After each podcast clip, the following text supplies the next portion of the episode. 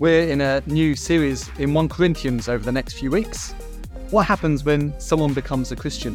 What does it mean for their day to day life? What does it mean for the future? Well, come along with us and see how Paul answers that question over the next few weeks.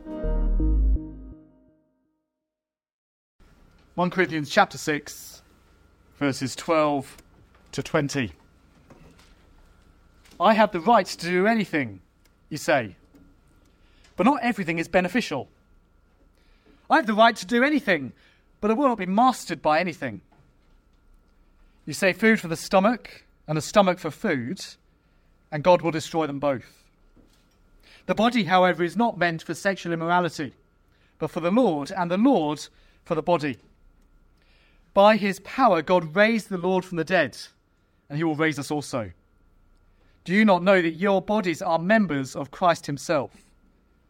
Shall I then take the members of Christ and unite them with a prostitute? Never. Do you not know that he who unites himself with a prostitute is one with her in body? For it is said, the two will become one flesh. But whoever is united with the Lord is one with him in spirit. Flee from sexual immorality.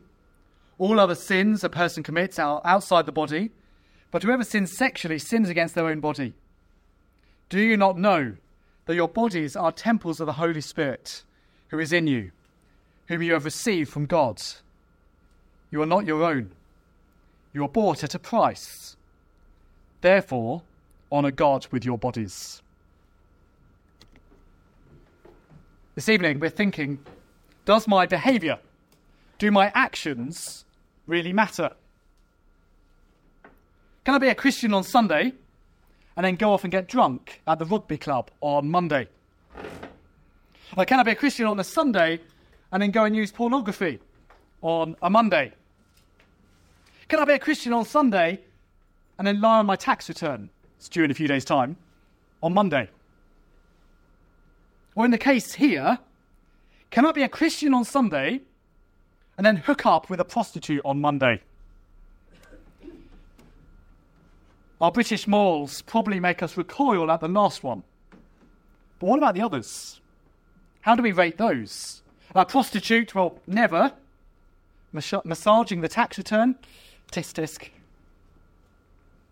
So, as a Christian, does it really matter what I do? I guess I ought to be nice, but does it really matter what I'm doing behind closed doors? You know, in private, and when no one is around? Have we got our morals, but not got them grounded in our theology? Does it matter what I do? Well, I'm hoping once again Paul is asking a question that we know the answer to, or at least the first part. Paul wants to say yes, because the body really matters. Does it really matter what I do? Yes, because the body really matters. But hang on a minute, it might seem a bit simple there. What does Paul actually mean by the body? Well, if you've been here over the last few weeks, hopefully you'll remember that Paul has been talking about Christian's identity. That's a key idea in this book. A Christian is someone who is called into the fellowship of the Son. And that fellowship is being joined to Jesus. Paul's making the case that our identity affects our action. And our action speaks volumes about what we think our identity is. The Corinthians are thinking me instead of thinking we. They've been ignoring blatant sin in their midst because, well, it doesn't matter to me. And they've been suing each other because they want to put me on top and they want the world around them to see it. And this evening, they're doing whatever they like because huh, it doesn't really matter to anyone else, does it? Can we be the same? See, this passage has sometimes been used to make the case my body is a temple. I mean, look at me. And in some ways, it is saying that. But the way that's usually understood actually is making the same mistake as the Corinthians. You see, if we think the phrase means my body and my body alone is what matters, we'd actually fit in really well at Christchurch Corinth. The body here in this passage is Christ's body. The body we're part of is Christ's body. The Corinthians would have loved the phrase, my body, my choice. But what we do with our own body is far bigger than that. It affects the rest of the body. 1 Corinthians wants us to think when we see body, we're talking also about Christ's body. They're connected.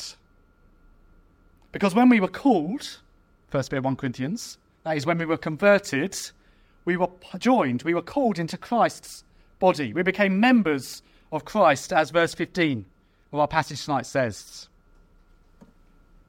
The Corinthians think their actions don't matter. They think at the end of the day, well, it's just for the now. It's all up to me. It doesn't affect anyone else. And we can think the same thing, can't we? But that's completely wrong, Paul says. So, how does Paul get there?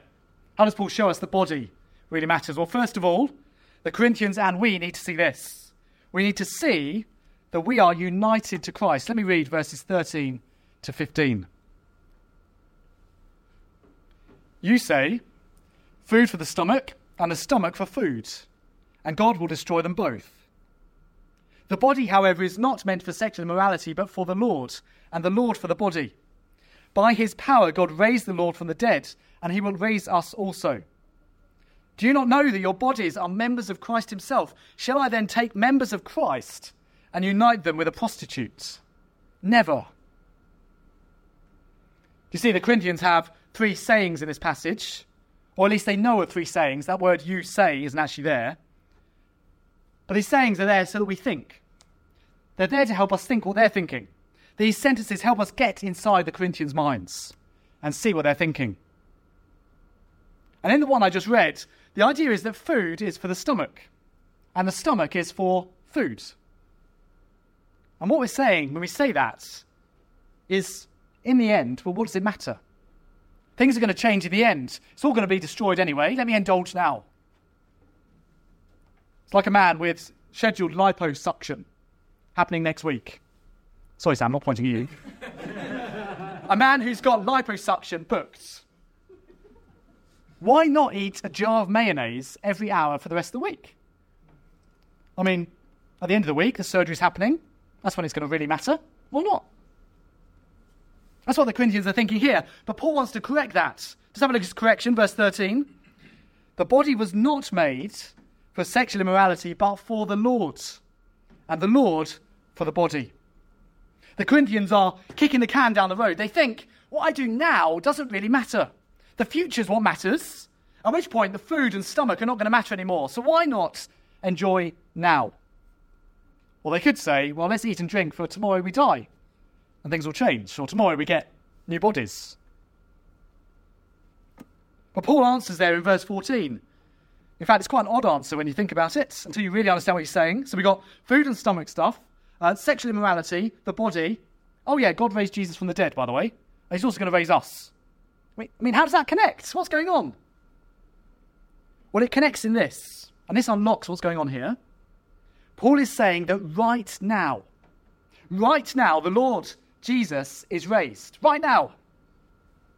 And so, Jesus' body matters now. The resurrection of Jesus changes things now. Christ's body matters now. And when we say that Christ's body matters now, we mean all of Christ's body. All of Christ's body matters now. See how Paul's got there? The Corinthians are part of that body. We are part of that body. Look at verse 15. Do you not know that your bodies are members of Christ Himself? Well, there's our question for this evening. Do you know that? The Corinthians here, they've got the goal wrong. Life is not meant to be devoted to temporary things now. Life is not meant to be lived and then there be a radical change in the future. Life is living now as a member of Christ's raised body. You see, the body really matters. So, indulging in temporary things now is not the way forwards. And to unite members of Christ's body with a prostitute for indulgence now is wrong. To be a Christian on a Sunday and then use pornography on a Monday is wrong. To live like the world, which is here today and gone tomorrow, when you're part of Christ's body now, is wrong. Christ is raised now, so his body matters now. All of it. And each one of us are united to him. Your bodies are members of Christ himself. Do you know that? I mean, that's going to affect your actions because the body really matters. So you're united to Christ. Secondly, the Corinthians need to know that they belong. They belong to the Lord. See, the Corinthians here, they, they believe they can do anything they like. You see that in the second half of verse 12. Have a look at verse 12. Second half. I have the right to do anything, but I will not be mastered by anything. See, they're saying they have the right to do anything, and Paul goes, Great, okay. But you do realize that things master you. Oh, this is a wordplay in the original language. Uh, literally, it means something like this I have the power to do anything, but I will not be overpowered by anything. See the wordplay? But it only takes a moment to realize that isn't the case. If we do some things, well, those things do have mastery over us. For instance, addiction. Well, I can give up whenever I want to. It's not in charge of me. Well, wait a minute. In doing anything they like, the Corinthians don't realize they're actually being enslaved. But the issue in, this, in these verses is that they already have a master. See, this passage actually goes further than addiction. This cuts a lot deeper. How does Paul show that? Well, have a look what he says in verse 16. Do you not know that he who unites himself with a prostitute is one with her in body? For it is said the two will become one flesh. What's Paul saying here? It goes to Genesis chapter 2, verse 24. That's the famous passage about marriage. It's where the two become one flesh. They become a household together, a new family unit. They are united together. And that unity comes with responsibility. We're going to have more time to think about this next week. That's where we're going to go in chapter 7. Paul's going to explain what this means. But there is an authority in marriage, there is a belonging. The husband belongs to his wife, and the wife belongs to her husband. You could say there is a, a mastery there in a good way. So, for a husband to go and have sex with a prostitute goes against that, doesn't it? It gives the authority to the wrong person. See, a married person shouldn't go to a prostitute. I hope we're clear on that. But how much more? That's Paul's argument here. How much more should someone united to the Lord not do so? How much more should that belonging, that power, that mastery belong to the Lord Himself? Just like a wife belongs to her husband, like a husband belongs to, her, to his wife. Those who are united to Jesus belong to Jesus. He is their master. The issue with Israel, all the way through the Old Testament, is described as sexual immorality. See, as the Israelites spurned their relationship with God, as they turned from God's authority, God's relationship, to that with idols, as they turn from true love to knock off, they are called adulterers. It's the same picture here. So you are joined to Jesus. That is the truth right now. You are joined to Jesus, He is your master. So don't go and try and find a relationship in this world to take His place. See, a wife using pornography to cheat on her husband, a husband using an app to message other women to cheat on his wife. Every act of infidelity goes against who you are. And all the more against the Lord Himself. So look how strongly Paul puts this, verse 18. Paul says, Flee. Flee sexual immorality, because sexual immorality is a sin against your own body. It damages your body. But that's big because that body is united in marriage and in Christ. See, it damages the marriage relationship, but it also damages your relationship with the Lord against your master, so flee from it. See, the body matters. The body really matters. You have a master. So what you do matters. Do you know that? The body really matters. United to Christ. Christ is our authority. Final point. The Corinthians need to realize they are connected to a wider body. And when I say a wider body, I don't just mean a wide body. Mayonnaise man's not back. Remember, though, verse 12. Have a look back at the beginning. The Corinthians are saying this I have the right to do anything, but not everything is beneficial. I mean, you do. You do have the freedom to do anything, sure. But that shouldn't be your priority. You should do, what does Paul say here? You should do what is beneficial. When Paul uses this word beneficial here, he's talking about thinking of others all the way through this letter. To think we, not me. And that's what he's driving at here too. He asks them, verse 19, Do you not know that your bodies are temples of the Holy Spirit who is in you, whom you have received from God? You are not your own. I mean, it's the famous verse, isn't it, for saying, My body's a temple. But the issue here is that Paul is, well, he's mixing up his grammar. Let me read this as accurately as I can. Do you all not know that you all's body is a temple of the Holy Spirit who is in you all? Now, that sounded a bit weird, didn't it? Can you see Paul is mixing up his plurals and his singulars? He's breaking all the rules of English, well, actually Greek, here. But we don't need to get so het up about that because the point's actually quite clear. The two go together. The Corinthians are individually connected together. There are lots of me's, but they make one we. And the Corinthians need to realize that so that they benefit. They do things that are beneficial to each other. They think what they're doing behind closed doors doesn't really matter. It doesn't affect anyone else. Well, we've seen that's wrong in the marriage picture already. But all of those things that we saw last week are there too. Have a look back at verse 9. There's a whole list there of things. Every single one of those things in verse 9 is a self serving thing. All of those things might seem to be about you and your pleasure alone. But each one of those things is actually going against the idea of we. You see, the Christian who is part of a church on a Sunday and fiddles their tax return on a Monday, they might feel those two things are totally separate. But what happens when it's found out? Oh, well, that person went to Christchurch Hemel. The whole body is put into disrepute. What? You mean Christians fiddle their taxes? Uh, the drunk Christian on the Monday evening speaks volumes to the world around them. Aren't they part of Christchurch Hemel? Christians do that.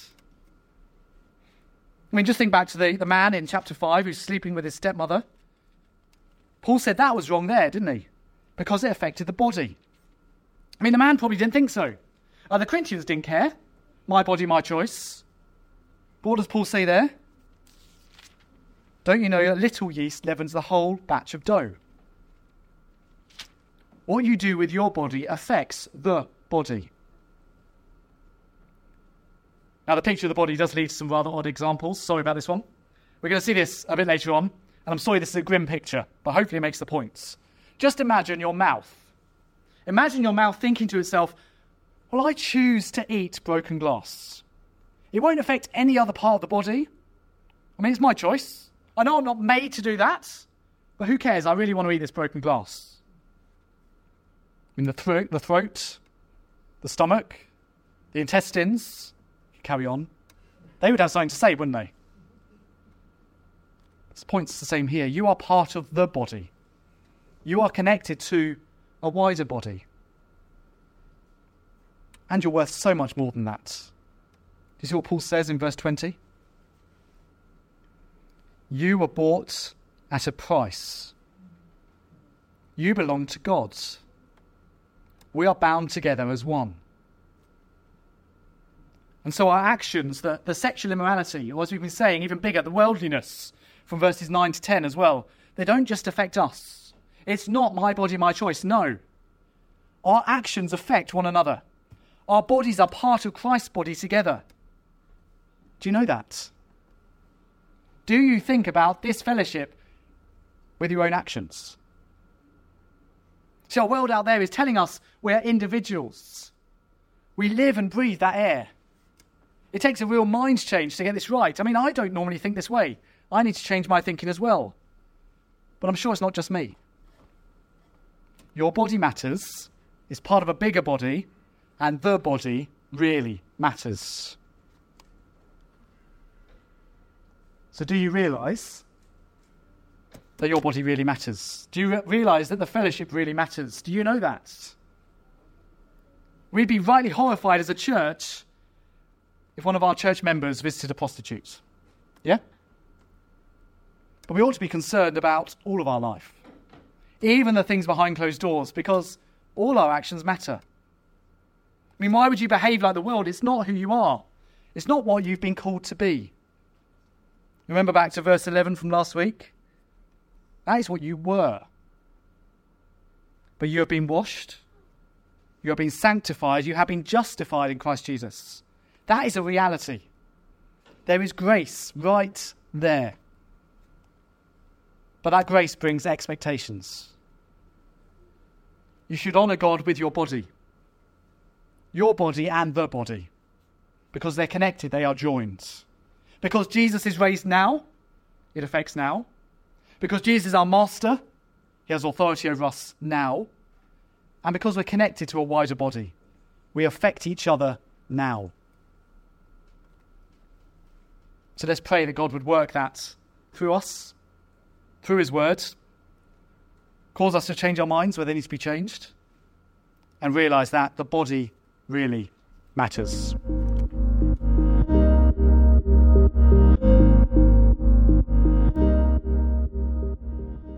Thank you so much for listening to the podcast. Any questions can come to podcast email podcast at david-couch.com. And I'll see you next week.